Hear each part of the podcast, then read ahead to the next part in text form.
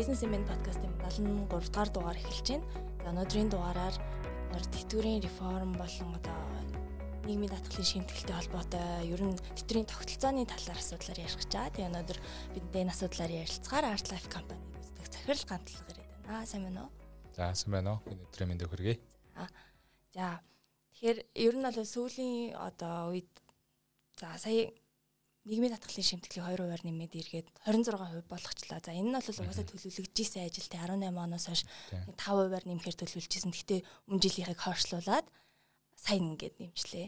Тэнгүүд а яг энэ шийдвэрийн талаар та ямар байр суурьтай байна вэ? Цар тахлын яг ийм үед энийг одоо дахиад хойшлуулахад буруу буруутах аргагүй ч юм уу байсан гэж та бодож байна уу те яг ийм үед энийг хийсэн хэр оновчтой шийдвэр байсан бэ А яг энэ шийдвэр одоо гарсан зүйл биш л дээ. Энэ өөрөө 17 оны гарсан одоо батлагдсан шийдвэр. За тэгээд өнгөрсөн онд яг нэг хуваарийн дагуу одоо энэ чинь 21% байсан шимтгэлийг за 1 2 1 2 гэдэг ингээд явж байгаа. Яг одоо 2020 оны 1 сараас бол 2%-аар нэмэгдэхээр 21-аас 26 хүртэл ингээд шатараалтай нэмээ явж исэн.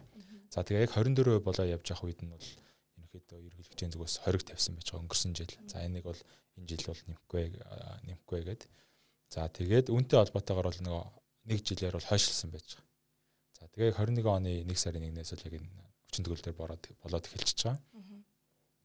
Аа мэдээж энэ шийдвэрийг бол өөрчлөх боломжтой, буцаах боломжтой. За миний хувьд болохоор аа ёроолон цоорхоо тэг юм задгаа сав руу хичнээн ус нэмж хийсэн ч гэсэн ялгаагүй энэ бол ингээд алдагталтай байсаар байх болно. Тэгээд энэ бол өөрөө яг нийгмийн даатгалын сандаа яг тэр дотроо энэ тэтгэврийн даатгалын сангийн яг үндсэн зарчим гэх юм уу. Энэ өөрөө хитрхийх нэг улс төрийн амлалтууд, шийдвэрүүд орж ирээд одоо замбраагүй сангийн удирдлага те удирдлагаас болоод энэ сан бол өөрөө ингээд тийшээ бид нэр 26%-ийг ч хийсэн. Яг энэ байдлаараа бид нэр 2040 он гэхэд одоо нийт цалингийнхаа бараг 51%-ийг өгсөн ч гэсэн яг энэ бах байдгаар л байх юм бэл. Яг энэ нөгөө шатараал явсаар байгаа. Тэгэхээр яг жилийн өмнө ингээд тэтгэврийн реформ гэх хөдөлгөөн айгүй хүчтэй өрнөө тий хуулийн төслийг бас өмнө жил ингээд өргөн барьсан. Гэтэ тэр хуулийн төсөл дэмжигдээгүй тий. Тэгэхээр тэр дэмжигдсэн шүү. А дэмжигдсэн тий. Аа за за за. Гэтэ батлагдаагүй тийм үү? Батлагдаагүй тий. Ааха. Тэгэхээр тэр хуулийн төсөлд яг үндсэн санаа нь гол төвшүүлсэн санаа нь юу гэхээр нэг гурван талхуур тэтгэврийн тогтолцоо гэдэг шүү дээ. Хувийн өрнөдлийн сан гэж байгаа тийм. Энэ талаар та яг товчхон нөгөө таны тооцооллууд байдаг шүү дээ. Тэр жишээгээрээ одоо цалин дундаж цалин юм байна. Тэгэд эдэн жилийн дараа ингэж хуримтлагдсан байх боломжтой гэдэг талаас нь та яг товчхон тайлбарлаад өгөөч. Аа гурван толгуур тогтолцоо гэдэг бол өөрөө хүний ирээдүйн одоо амьдралын баталгааг одоо юм гурван толгуур дээр л аваач гэсэн үндсэн санаатай. За өнөөдөр Монгол улсын иргэдийн маань хувьд болохоор яг ганцхан толгуур дээр ганцхан баган дээр л тогтож байгаа гэсэн үг. За тэр нь болохоор одоогийн тэтгэврийн даатгалын сан.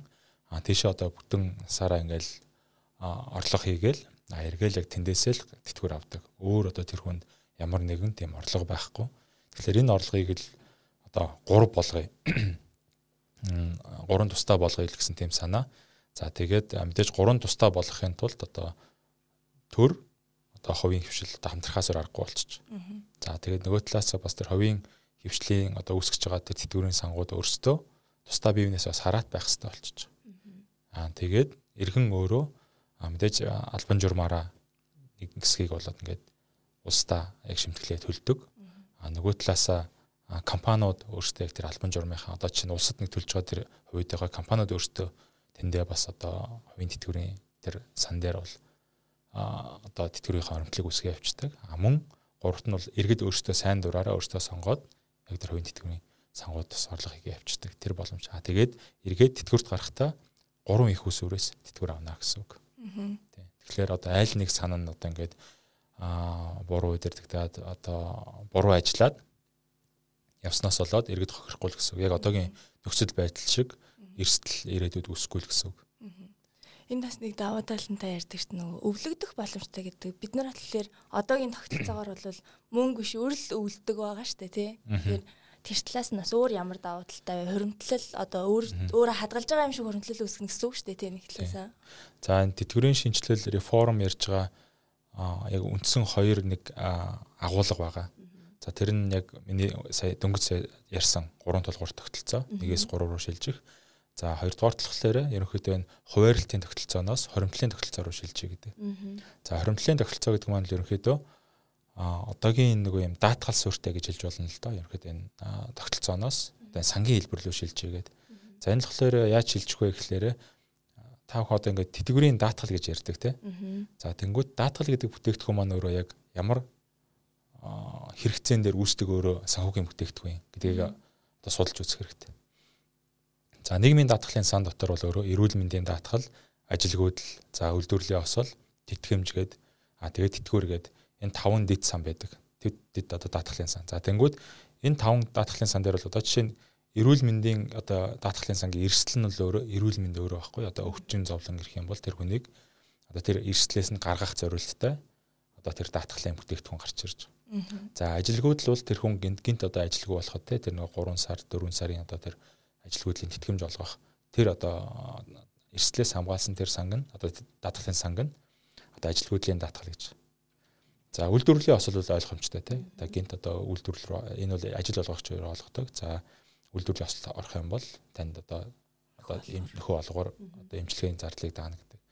За тэтгэмж бол өөрөө нөгөө жирэмсний одоо декретний мөнгө те мөн одоо оршуулгын зардал 1 сая төгрөг хүртэл гэх мэтчлэн ерөнхийдөө байдаг. За тэтгэврийн даатгал дээр бол ерөнхийдөө одоо энэ бидний тэтгэврийн хоримтлал явж байдаг. А тэгээ ягаад ч юм бас энэ тохирт дуугийн бас одоо тэтгэвэр тэтгэмж орцсон байж байдаг. А мөн бас дижигч алдсны тэтгэмж орцсон байж байдаг. А зүгээр энэ дотор яхаа зүгээр бүр ингээ нарийн ярих юм бол жишээ нь тэр дижигч алдсны алдсны тэтгэмж ч юм уу те. А энэ тохирт дуугийн тэтгэмжүүд бол ерөнхийдөө магад тэтгэмжийн даатгалын сан руу ч юм уу те. Нөгөө яг дотроо ингээ задлаад яг дотоод хойролтууд хийх боломжууд бол зөндөө шинжилүүд ажлууд бол зөндөө байгаа. За яг тэтгэвэр гэдэг зүйл дээр онцлоод ярих юм бол эрсдэл нь хаана байгаа гэдэг асуудал. Ягаад энэ тэтгэврийн даатгал гэж яриад байгаа. Эрсдэл нь аль юм? Тэгээ тэр хүн өөх нь юм уу? А тэнгууд ер нь бол тэтгэврт гарах нь өөрөө яг эрсдлийн эрсдэл болчиход байгаа байхгүй юу? Тийм байгаа ч одоо тэтгэврт гарч чадахгүй байх тэгэхээр зэг бүлэг рүү орчиж шүү дээ.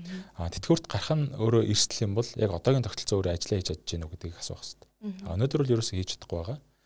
А дээрэс нь хүн 20 наснаас 60 нас хүртлээр одоо 40 жил те 30 жил 20 жил энэ тэр одоо даатгалын шимтгэлийг төлөх шаардлага байна. Аа. Тэ? А тэгвэл ягаад ихний хэдэн жилүүдэд нь тэгвэл энэ сангийн хэлбэрээр явуулахгүй гэж. Хариуц 60 жилийн хугацаанд. Аа тэгээд өнөөдөр Монгол улсад 60 нас хүрэхгүй хүрэхгүйгээр нас орж байгаа иргэд бол ер нь бол нийт иргэдийн 75% нь бол баг ингээд 60 одоо тэтгэвртэй гарч чадахгүйгээр нас орж ийн гэж ерөнхийдөө бол хэлж болно. Яг тэгэхээр одоо нийт тэтгэвэр нийт хүн амын тэтгэврийн одоо ажиллах хүч тэтгэврийн насны харьцааг нь авахлаар яг нэг 75 25 байдаг байхгүй. За тэгэхээр энэ өөрөө юу хэлж ийм гэхлээрэ а иргэд яг тэр тэтгэврийн насандаа хүрээд энэ тэтгэврийн даатгалалтаа төлж байгаа тэр чимтгэлийнхаа үр шимийг хүртэж чаддаг. А нөгөө талаас нь тэр 20 жил 30 жил төлсөн мөнгөө одоо эргүүлээд авч чаддаг. А гэтэл эн чинь өөрөө сар болгон цалингийн 19% шүү дээ. Одоо юун тэр орлогын албан татвар 10% те. Юун тэр нөөтийн татвар 10%. Чин ганцаараа төрийн даатгалын сан чинь 19% байгаа байхгүй. А тэгсэн бүэжж өнөөдөр энэ сан нуур алдагдaltaй ажиллаад дээрээс нь улсаас жил болгон 600 тэрбум төгрөгийн татаас аваад яваад байгаа нь энэ өөрөө буруу энэ дээр бол реформ шинжилэл бол өөрөө хийх шаардлагатай. А энэ нөхцөл байдал өөрөө улам цаашаа хөндрөх болно. Ягаад гэвэл яг одоо энэ 2020 оноос буюу өнгөрсөн одоо жилээс эхлээд одоо 1960-аад оны их төрөлтөө үеийнхэн тэтгэвртэй гараад эхэлчлээ. Буюу ингээд Монгол улсад одоо Монгол улсын эдийн засгийг нийгмийг ингэж авч явж ирсэн те нийгмийн томоохон одоо насны бүлэг тэтгэвртэй гарах буюу тэтгэврийн даатгалын сангийн зүгээс аваад үзэх юм бол одоо орлого өгдөг байсан хүмүүс зардал одоо буюу одоо нөгөө тэтгэвэр авдаг болоод эхэлж байгаа байхгүй. Маш их ачаалал орж байна. Тийм. Тэнгүүд энэ тэтгэврийн даатгалын сан дээр ачаал улам нэмэгдэнэ. За тэгэнгүүт аа нөгөө талдаа тэр яг тэр их төрөлтөө үеийг нөхөж орж ирэх залуу үе ингээд байх хэвээр. А гэтэл Монгол улсын одоо төрөлт өөрөө 1990-өөс 2008 оны хооронд 18 жил уналттай байсан. Маш бага төрөлттэй байсан. За энэ нөгөө нэг гал гол шалтгаан өөр юу байсан гэхлээр мэдээж нөгөө нийгмийн шилжилт За тэгээд 2008 онд тэр нэг алтан гах ажил гэдэг одоо зүйл болж тэ эргээд ингээд нэг хүмүүсийн одоо тэр нэг за нийгмийн хувьд те яг хүүхдүүдийн төрөлт бол эргээд нэмэгдсэн байгаа. Тэгэхээр яг одоо ингээд аваад үзэх юм бол ер нь бол нэг 90 оныхан бол ажлын гараан дээр гараад эхэлсэн. А энэ жилээс эхлээд ерөнхийдөө одоо 98 99 2000 ороо явж байгаа буюу яг нэг баг төрөлтийн үеийнхэн хөдөлмөрийн зах зээл дээр гарч ирээд байгаа. А энэ дээр бол ялангуяа энэ бизнес бизнесийнхэн болон ер нь төрийн төрийнхэн ч гэсэн өөрсдөө энийг айгүй анзаарч байгаа. Нөгөө ажил хийх хүн олдохгүй нэг. Энэ бол нэг талаасаа бол яг тэр нөгөө нэг одоо тэр насны бүлэгт айгүй холбоотой байхгүй. Угаасаа маш бага төрөлтийн үеийнхэн өнөөдөр хөдөлмөрийн зах зээл дээр гарч ирж байгаа. Энэ нэмээ хэрээрээ танд одоо ажилтан бага болно гэсэн үг. А нөгөө талдаа маш хүн тэтгэвртэй гарч байгаа буюу ажил хүчнийх ингээд тэтгэвртэй гарч байна гэсэн. За тэгээ үүний хажуугаар тэгээд маш олон хүмүүс нэг гадагшаа ажиллахаар явж байгаа ч юм уу тийм нэг а тэгээ дээрэс нь одоо ажил ажилгүй байгаа ч гэдэг юм уу тэр нөгөө нэг зүйлүүд бол бас нөлөө үзүүлж байгаа. Тэг эндээс үргэлжлүүлээд асуугаад юу одоо ингээд нийгмийн татгалын шимтгэлийг ингээд нэмчлээ. Тэнгүүт одоо Монголдоо ингээд гадаад сурж байгаа ч юм уу ирсэн тэр янз бүрийн хүмүүсээ тэгтээ ирээд энд бизнес эрхэлж байгаа. Яг үнээр нутгаа гэж зориод ирсэн ч юм уу тийм хүмүүсээ саягүй их байдаг. Тэнгууд энд ирээд яг тийм сэтгэлээр ингээд бизнес эхлүүлээд хийх гэхээр Монголд ерөөсөө юм их ямар ч урамгүй байна. Ямар ч утгагүй байна. Ямар ч бизнесээ дэмцэн юм бодлогогүй байна гэж гэж байгаа. Энэ дээр нас энэ нэрмээс олж байгаа. Та энэ тал дээр яг ямар байр суурьтай вэ тийм мэдээж э, одоо энэ нийгмийн даатгалын шимтгэл бол өөрөө яг албан журмаар төлөгддөг зүйл. Тэгэхээр а тухайн компани одоо ажил олгогчтой бизнесийнхэн бол заавал энийг одоо төлөх ёстой буюу ажилчныхаа өмнөөс төлөх ёстой гэсэн. Энд дээр бахам гэдэг нөгөө нийгмийн даатгалын санг одоо юу гэдгийг ажилтны төлөх хөв компани төлөх хөвгээд гаргадаг ч гэсэн компани буюу тэр бизнес хийж байгаа хүний хувьд бол тэр мөнгийг 100% гаргаж байгаа байхгүй юу? Шууд цалингийн зардлаараа тэр чинь ингээл бизнес бол нэг талаас орлого олж бол нөгөө талаа зарлага гаргаж байгаа тийм. Тэгэхээр тэр нөгөө зарлахын хэмжээл өөрөө нэмэгдээд байна л гэсэн үг байхгүй юу? А эргээд хамгийн гол нь тэр нөгөө нэг зарлагаараа бас одоо яг тэр ажилт ажилтнууд нь бас үр шимээ хүрчээвэл бас хэрэгтэй шүү дээ тийм. А гэтэл яг тэр нэг үр шимийг хүртэх тэр боломж нь юусоо байхгүй. Хизээ хойно тэр нэг 60 нас хүртэл тэр шимтгэл төлөө яваад байгаа. Энэ нөрөө эргээд одоо юу гэдгийг төлж байгаа мөнгөнд дээр сэтгэл алдрах те тэр сангийн удирдлага дээр сэтгэл алдрах тэр одоо гол шалгуур болж байгаа. За би үүн дээр бас яг нэг одоо маш чухал нэг санаа хэлмээр байна. За тэгээ тэр нь өөрөө юу юм гэхлээр өнөөдөр яг за сая хувийн бизнесийнхныг ярьлаа. Өнөөдөр энэ нийгэмд яг ирээдүйн хамгийн баталгаатай тийм нийгмийн бүлэг яг юу вэ? Одоо юу гэдгийг тийм хүмүүс нь яг юу вэ? Өнөөдөр яг ирээдүйн 100% баталгаатай тий одоо өр хөвгтүүдтэй мөнгө өвлүүлэн үлдээх боломжтой тийм хүмүүс нь ямар юу идэх хүмүүс вэ гэж бодож байна. Өөрөж хувьд бизнесийн эсвэл одоо төрийн өндөр албан тушаалтнууд өөрөө том бизнестэй боломжийн бизнестэй хувийн жижиг дунд биш одоо юу гэдэг юм. Аа яг зөв. Яг энэ дээр яг хувийн бизнестэй осууд байхгүй юу? Ер нь бол. За тэгээ одоо юу гэдэг юм яг нөгөө за жижиг бизнесүүд бол өөрөө эрсдэлтэй. Гэхдээ ямар ч сан тодорхой хэмжээний үр хөвгүүдийн өмөлдөх боломжтой. За тэр төрийн өндөр албан тушаал хашдаг тийм хүмүүс гэдэг бол өөрөө бас их өрөөсгөл зүйл. Ягаад тэгэхээр яг өнөөдөр шударгаар хөдөлмөрлөөд яг энэ төрийн төлөө нөгөө төрийн одоо жинхэнэ хар хүн гэдэг шиг те яг тэр нөгөө хүмүүс бас асар одоо нөгөө ирээдүйн өрөвдөлттэй гэх юм уу тийм баталгаагүй байдаг. Энэ бол өөрөө бидний ингээ түүхийг ингээ харах юм бол одоо Монгол улсын түүхэнд асар их тийм одоо мундаг улс төрчид те төрийн хүмүүс бол байсан. Одоо одоо мундаг артын жүжигчд жүжигчд ч юм уу те ингээд мундаг те. Одоо яг цагтаа бол энэ улс нийгмийн төлөө асар их зүйлийг хийсэн улсууд. А гэхдээ яг тэтгэврт гарахтаа яг нөгөө нэг одоогийн тэтгэврийн тогтолцоороо ордог байхгүй гол асуудал нь яаж юм гэхээр яг л таны цалингийн одоо 45%-аар ч юм уу те ингээд нөгөө олж исэн цалингийнхаа орлогын 45 50%-аар тэгээ энэ жишээг бас яг эргээд яхад үнэхээр мундаг эмч байсан хүн те үнэхээр мундаг багш байсан хүн те ардын багш байсан хүн гэл яг л тэтгэвэр нь нөгөө орлогын 50% буураад ингээл нөгөө өнөөдөр бол одоо жишээ нь маш бага тэтгэвэр аваад явж байдаг тийм. А нөгөө талаас нь бас тэр чинь ингээд нөгөө төрийн улсуудтай маш их ачаалттай ажиллаж байгаа тийм. Одоо эмч багш нар бас ачаалттай ажиллаж байгаа. Тэр улсууд хичнээн ингээд ажиллаад чин тэтгэврийн насанд хүрэхгүйгээр юм уу тэтгэврт авчгаад нас орчлаа гэж бодъё. Тэнгүү тэр хүний ар гэрт нь үр хөвгтүүд нь юу ч үлдэхгүй байгаа байхгүй. Яг л одоо нөхцөл байдал бол юм. Тэгэхээр нөгөө хамгийн баталгаатай ирээдүйн одоо баталгаатай зүйл нь юу вэ гэхээр нэг яаж хийж байгаа л нэг хувийн юмтай болох. Тэгэхээр өндөр чинь ингээд нийгэм өөрөө тэр чигээр нэг юм хувийн юмтай болох те. Аа хувийн бизнестэй болох те. Ямар ч өөрөө мөнгөтэй болохын нэг сонирхол өөрөө ингээд нийгэмд ч яаж хийж байгаад үүсчээд байгаа байхгүй юу? Гол асуудал нь. За энэ асуудлын одоо нөгөө нийгэмдээ нөлөөлөл үзүүлж байгаа хамгийн одоо аимшигтай гажууд нь юу юм гэхлээрэ өнөөдөр бид нэг эмч шиг эмчтэй байхаа болчихлоо. Багш шиг багштай байхаа болчихж байгаа байхгүй юу? Одоо тийм улс төрчтэй нэг юм төрийн хүн шиг төрийн хүнтэй байхаа болчихж байгаа байхгүй юу? Яаж юм гэхлээрэ үдээс өмнө за одоо эмчнэр тий бид нэр цалингийн одоо нэмж чадахгүй байна тий. А нөгөө талаас нь бас яг тэтгэвэр нь яг тэр авч байгаа цалингийнхаа одоо 45 50%-аар ингээд багасаад ороод ирнэ. Тэр үнд ирээдүйд ямар ч баталгаа алга шүү дээ. Тэгэхээр ажин гэхэлэр тэр хүн бизнес хийж байгаа байхгүй юу? Хувийн эмнэлэг байгуулсан. За тэгээ өдөөс өмнө улсын эмнэлэг дээр ажиллаж гаад өдөөс хойш нь хувийнхаа эмнэлэг рүү явчихдаг. Аа. Тэгээ бодоод үзэнгүүт яг тэнд ч ингээ яг жинхэнэ шударгаараа ажиллаж байгаа те. Өнөөдөр яг тэр ингээд ажиллаа хийгээд сууж байгаа эмч хүн. А нөгөө хажуу талд нь бас яг ингээд хуваараа бизнес хийж байгаа хүн хоёрын ялгаа шууд тэнд гарч ирж байгаа байхгүй. А нөгөө талаасаа бас ингэ тэтгэвртэй гарсан эмчнэр ч гэсэн залуу үеийн эмчнэрт юу хэлж байгаа гэхээр за яаж ийжгаал одоо нэг хувийн эмтэй болоод аваарай, өөрийн гэсэн эмтэй болоод аваарай л гэдэг тийм зөвлөмж өгöd шүү дээ. Яг тэгэхээр тэр хүн яг тэр замаар туулсан. Багш ялгаагүй. Энэ цэрэг цагдаа нь ялгаагүй. Төрийн албан хаагч нар нь ялгаагүй болчиход байна шүү дээ. Тэгэхээр энэ нөгөө нэг авилга те нэг талаасаа а нөгөө талаасаа бас энэ ингээд төрийн албаагч нар хажуугаар энэ бизнес хийгээд яваад байгаа энэ асуудлуудын гол нөгөө шалтгаан нь бол өөр энэ эргээд тэрвийн тогтолцоонд байгаа байхгүй.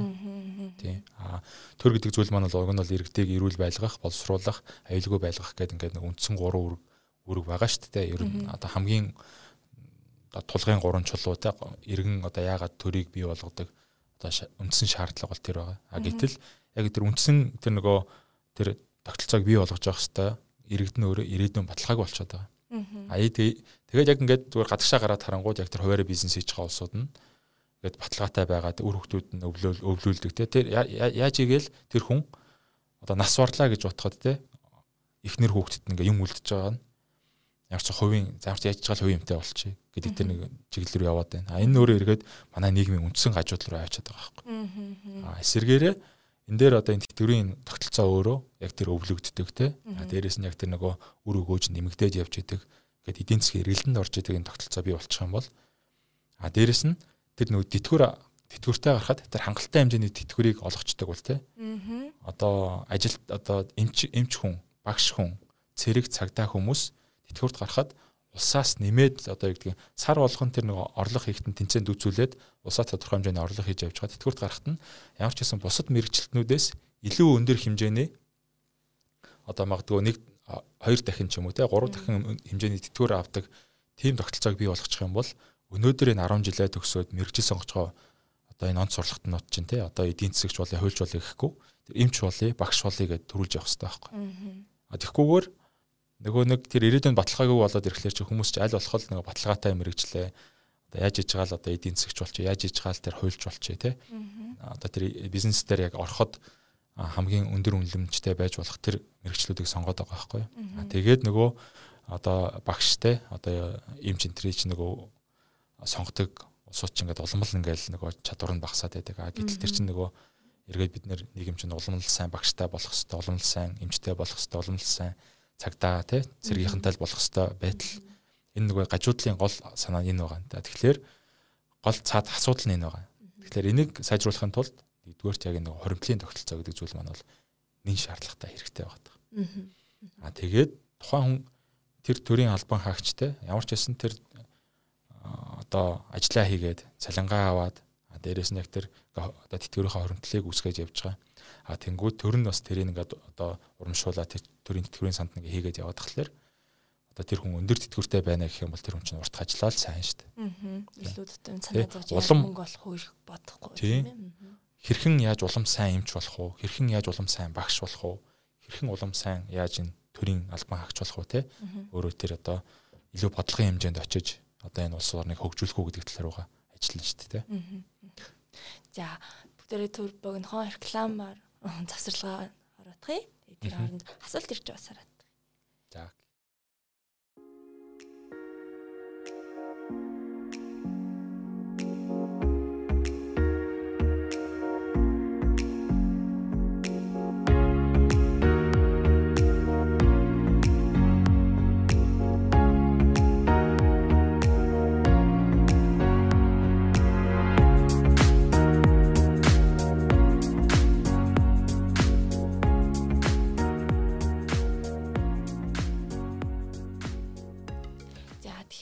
а тэтгэврийн реформын талаар хуулийг өргөн барьсан тэгээд батлагдааг байгаа тий.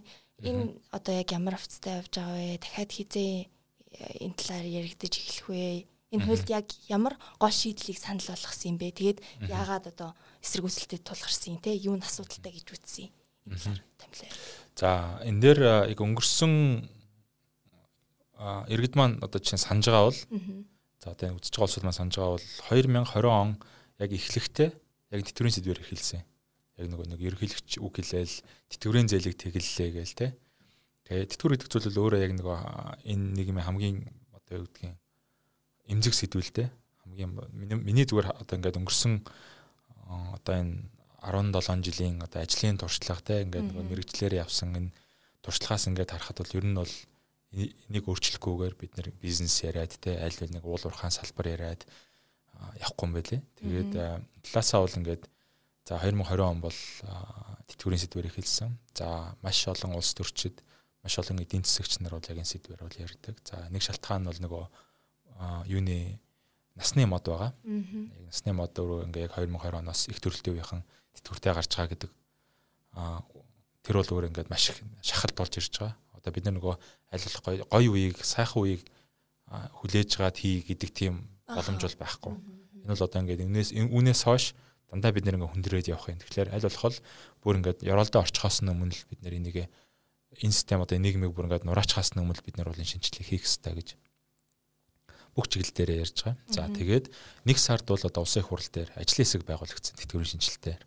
За энэ дээр бол яг учрал гишүүн өөрөө саналаараа ахлаад за тэгээд Бат төмөр гишүүн, за Мөнхбаатар гишүүн, Саран чимэг гишүүн. За тэгээд тухайд улсын хурлын гишүүн байсан. Наран туяа гишүүнээр одоо ажлын хэсэгт багтаад за энэ хуулийн төсөлтөөр бол ажлын дэд хэсэг байгуулад За тэгээд одоо өмнө нь одоо тухайн одоо Азийн хөгжлийн банкн дээр байсан одоо зөвлөх банк те бас яг эдийн засагч нар багуудыг оруулж чаад тэгээд хуулийн төслөө боловсруулад а 5 сард улсын их оролд өргөн барьсан. Хуулийн төслөө. А тэгээд төслөө өргөн барьчаад ер нь бол тухайн зунчин баахан сонгуул болоо явцсан. За тэгээ эргээд нөгөө эргэж нэг шинэ улсын их орол бүрэлдээд за тэгээ энийг бол дахиж одоо ингээд за энийг хилцэх үгүй юу гэдэг асуудал дээр явсан. За тэгээд байнгын хорон дээр нэг унтсан. Тэр нь болохоор ингээд нөгөө нэг санал нь тэнцээ нөгөө зарим тийч айгүй олон танхим дээр ингээд гişүүд санал өгч идэг. Тэгээд нөгөө эрцэн тоологдож байгаа мөртлөө саналаа өгөхгүй болохоор эсрэг санал дарагдсан тооцтой юм байлээ. Тэгэнгүүт нөгөө баахан төсөв яригдж байгаа өөр танхимуудаар төсөв яригдж байгаа үед бол нөгөө өөр танхим дээр байсан гişүүдээр уг нь бол дэмжигдсэн. Гэхдээ нөгөө санал санал тэнцчингүүд унтсан. За тэгэхээр мэдээж энэ дээр бол аа унчхлаар нийгмээс дахиад нөгөө нэг яагаад ундын те ингээ байнга орон дээр гэдэг тийм нөгөө нэг одоо дургуутсал явж эхэлсэн. За тэгээд аа яг их чуулган руу ороод чуулган руу яг нэг хилцэхгүй гэд байнга ороноос ороод ирлээ гэх тэнгууд нь тэрийн эсрэг энийг нь хүлээж авахгүй бид нэр хилцнэ гэдгээр бол 98%-аар дэмжигдсэн баха.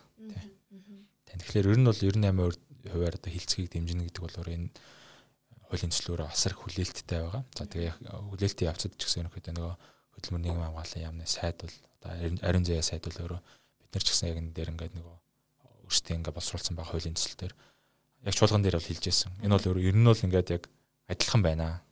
Маш цөөхөн тэгээ одоо аль аль тал дээр ингээд нөгөө орсон ороогүй тийм залтууд байна. Гэхдээ ер нь бол яг адилхан байна. Энийг бол хөгжлөөд явах боломжтой гэж явсан. За тэгээд ер нь бол яг яг хилцэх гээд явж байхад бол ерөнхийдөө яг нэг ажлын хэсгийг ахлаа явж байсан манай учрал гишүүний манаас яг нөгөө биеийн байдал муудаад за тэгээд энэ ажил маань ерөнхийдөө тодорхойгүй хугацаагаар ингээд зарцаагдчихсан. Тэгэхээр нөгөө яг тухайн гишүүний ажлын хэсэг ахалж ийсэн те яг бариад орж байгаа хуулийн төслийг нөгөө хамгаалах гишүүн те нөгөө танилцуулах гишүүн тайлбарлах гишүүн байхгүй болохоор энийг нөгөө хилцэх ямар нэгэн тийм болцоо байхгүй болоод тэгээ одоо хүртэл ерөөхдөө юм нэг зарцаанга байдалтай явж байгаа. Тэгэхээр яг энэ зарцан байгаа нь одоо ийм л асуудлаар гэсэн үг үү. Би бас юуг нь сонсмор юм гэхлээр а твшүүлсэн тэр санал болгож байгаа санал дээр эргэлзээтэй бөгөө те одоо мөнгө нь хаанаас гарах юм яаж энэ ямар шат дараалтаа шилжүүлэх юм чинь ингээд яг одоо хэрэгжүүлж эхлэхэд боломжгүй юм шиг үсэн ямар эсэргүүцэлтэй ч юм өөр байр суурьтай тулсан бэ. За ер нь бол нэг тийм эсэргүүцсэн ч юм уу байр суурьтай гişүүд бол нэг байгаагүй. Аа эсэргээрээ бол гişүүдийн хувьд бол энийг хурдан хилцээд батлая те яг нэг тийм эсрэг бол байр суурьтай гişүүд бол байгаагүй. Зүгээр яг нэг гол нэг яригдж исэн асууж одоо асууж исэн санаа нь юу байсан гэхлээр одоогийн нийгмийн даатгалын шимтгэл төлж байгаа одоо тэтгэврийн даатгалын санд төлж байгаа одоо 19% болцсон те тухайд бол 17% байсан. Энэ 17%-аас одоо 4%ийг нь эргэн өөрөө хүсэх юм бол сонгоод одоо энэ шинээр байгууллагт хувийн тэтгэврийн сан руу шилжүүлдэг болёо гэдэг саналыг бол оруулсан байсан. Тэгэхээр энийг эн чинь өөрөө одоогийнхоо энэ нөгөө нэг тогтолцоо руу нөлөөлнө. Тэ одоогийн тэтгэврийн тогтолцоо руу тэр хэмжээгээрээ одоо энэ нөгөө одоо тэтгэврийн даатгалын сангийн орлого буурна. Тэрийг эргээд дахиад төсвөөс нөхөх юм байна гэдэг тэр нөгөө одоо тэр талаасаа энэ 4%-га болиулъя гэдэг асуудал ярьжсэн. Тэгээд тухайн үед бол ер нь бол ажлын хэсгийн ахлагч одоо учирлагч хүн ч гэсэн энэ дөрөв бол заавал одоо хийгдэх шаардлагагүй энийг бол буцааж болно. Тий. А юун дээр бол ингээд эхнээс нь хувийн тэтгэврийн сангуудаа байгуулъя. Тэг яг тэр хууль эрх зүйн орчныг бий болгох чад асуудалгүй гэдэг талаас бол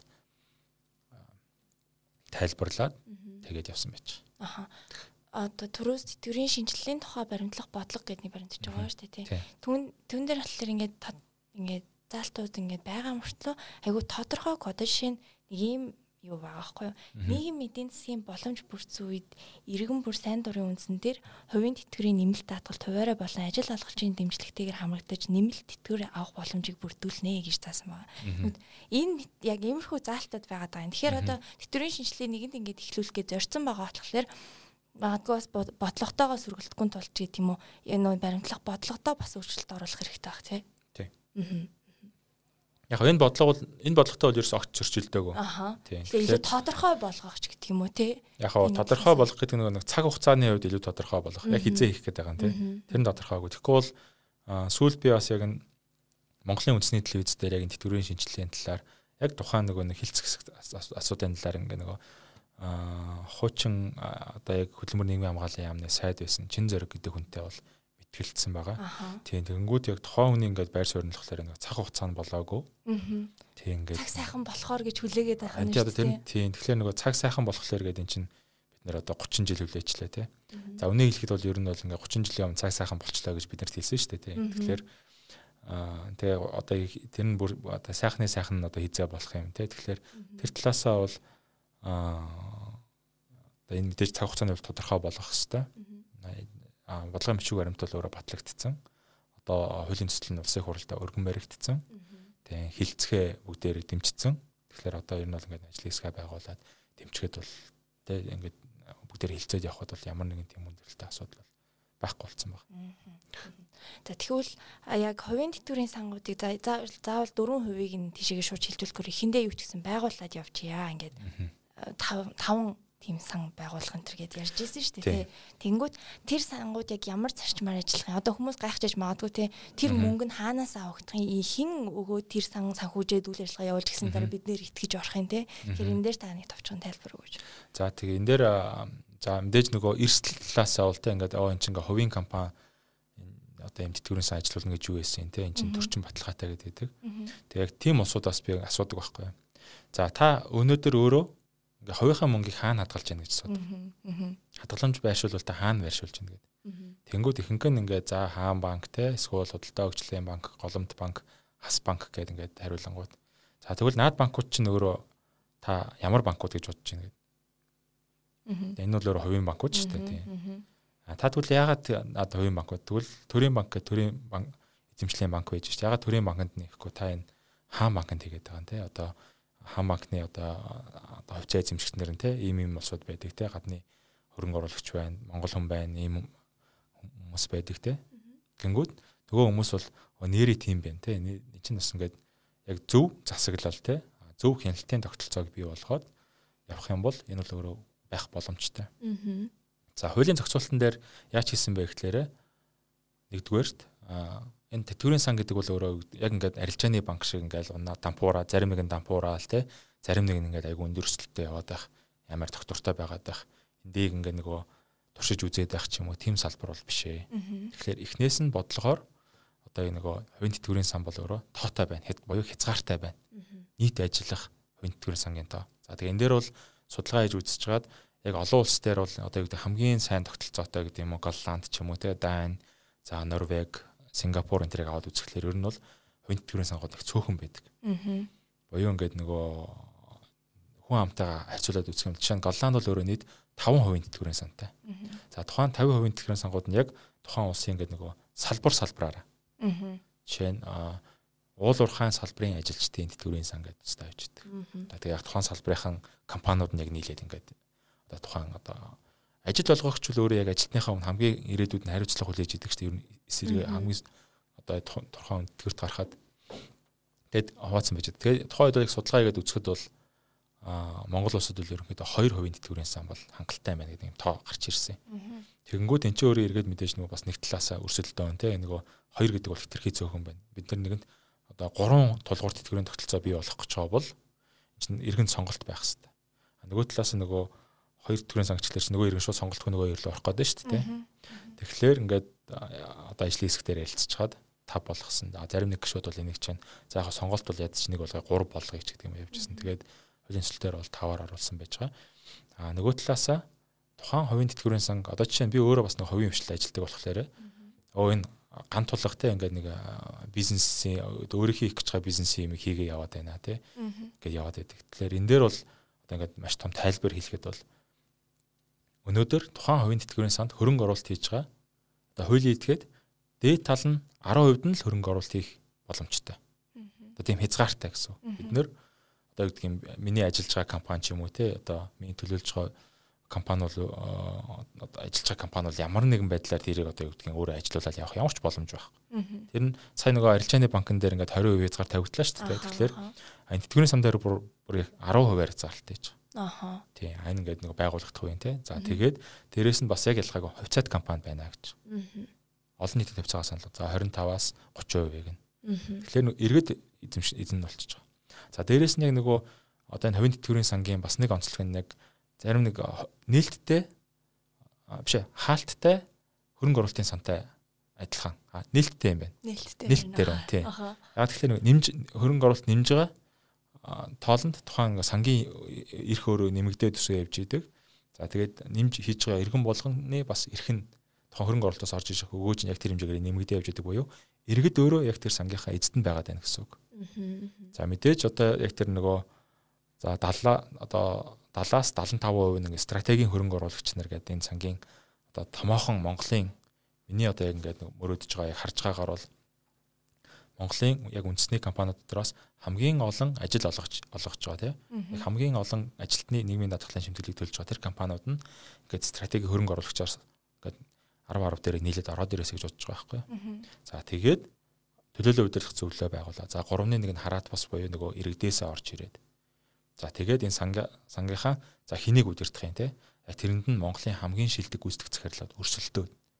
За энэ гүйцэтгэх захирлыг ажилуулъя. За энэ одоо хөрөнгөний сан дээр энэ энэ усуудыг нь ажилуулъя гэдэг. А тэгээд нөгөө гүйцэтгэх захирал нь өөрөө ингээ удирдлагын бага бий болгоод за тэгээд тэр санг удирдан те. А нөгөө талаасаа тухайн багаас илүү өндөр өгөөжтэй ажиллах боломжтой хөрөнгө оруулалт менежментийн компани байвал тэд нэртэй бас гэрээ байгуулах тэр эрхийг нөгөө гээ явчих. За тэгээ нөгөө талаасаа бас хуулийн дээр дахиад хөрөнгө оруулалтын хязгаарлалтуудыг оруулж өгсөн байж.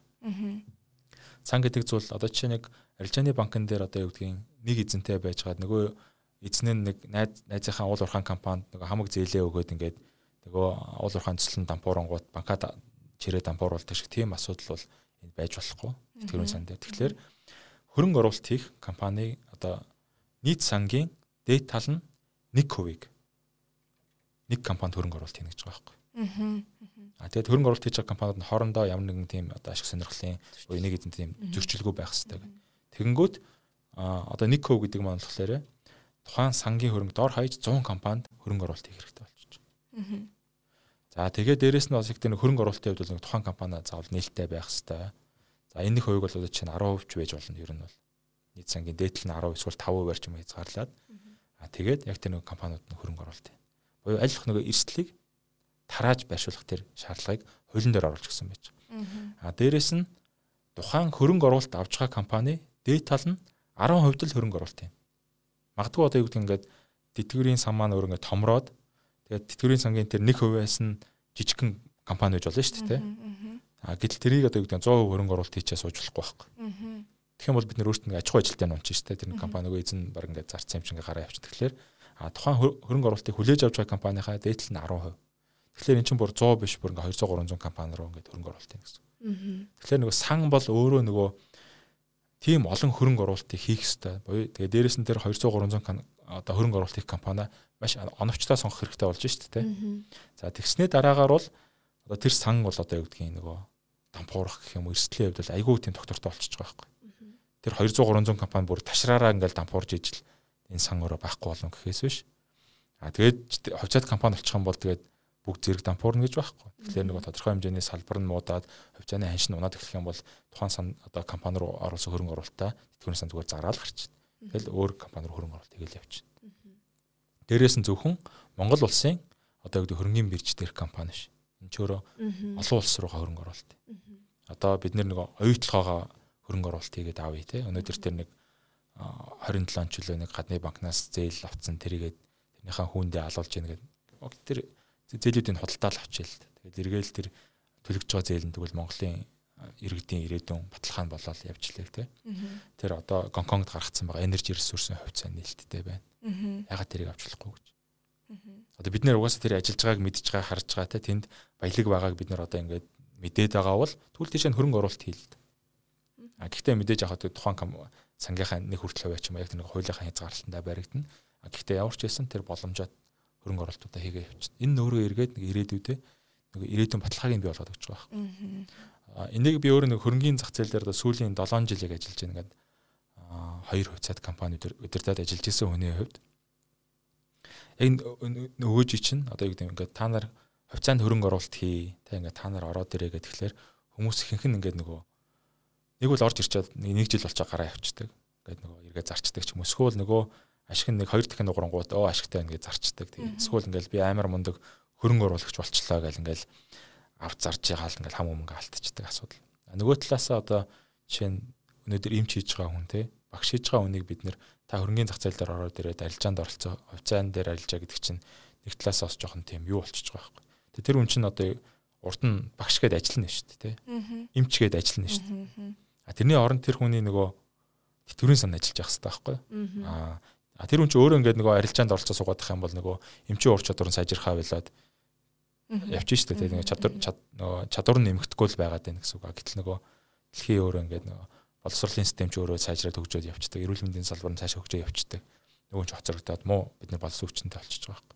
Тэр талаасаа бол бидний хувьд яг яг сонирхож байгаа хүмүүс бол орж ирэх нь орж ирэг болно. А гэхдээ нэг тех тэр нэг одоо юу гэдэг хүн болгон нэг ингээл хувьцаа арилжиж зараал те. А гэхдээ орж ирж болно. А гэхдээ орж ирэхдээ тийм бүр амар пассив нэг хувьцаа авчаа тэрийгэ 5 жил 10 жил хадгалдаг болчих юм бол хөрөнгө оруулалт хийж болж байгаа байхгүй.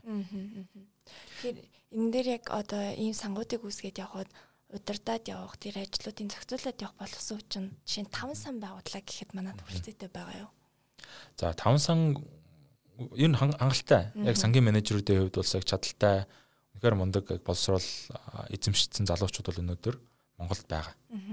Одоо бид нар чинь бол ингээд сүүлийн 20 жил бол ингээд гадаад бас ингээд баруунд яг энэ санхүүгийн чиглэлээр бол яг тийм тэгш мэдлэгтэй болж ирсэн тийм залуучуудыг бас аваад ирлээ шүү дээ. Тэгээд энэ тэндгөө бас өөрөөсөө ажил салбарууд дээр олсон гэдэг өнгөлөөд сайн компаниуд удирдах ажиллаа явж байгаа залуучууд бол зөндөө байгаа. Тэгэл тэрэн дотроос одоо хамгийн шилдгийг нь л түүж авах гэсэн үг шүү дээ. За тэгэхээр Art Life компани бол өөрөө бас яг юм хувийн тэтгэврийн юм сангийн үйлчлэгээ үзүүлдэг тий. Тэгэхээр танаа одоо байгууллага дээр одоогоор хідэн компани одоо компанийн ажилчдад зориулаад ингээд тэтгэврийн сан үүсгэж чинь тэгээд хөрөнгөний зах зээл дээр та бүхэн бас яаж оролцдгийг энэ талаараа ярьж өгч. За одоо дахиад энэ нөгөө хуулийг бид нэр өгсөд байгаа тий. Хуулиа хурдан батлаад өгөөч гэдгийн бас нэг гол шалтгаан нь яг энэ байгаа юм.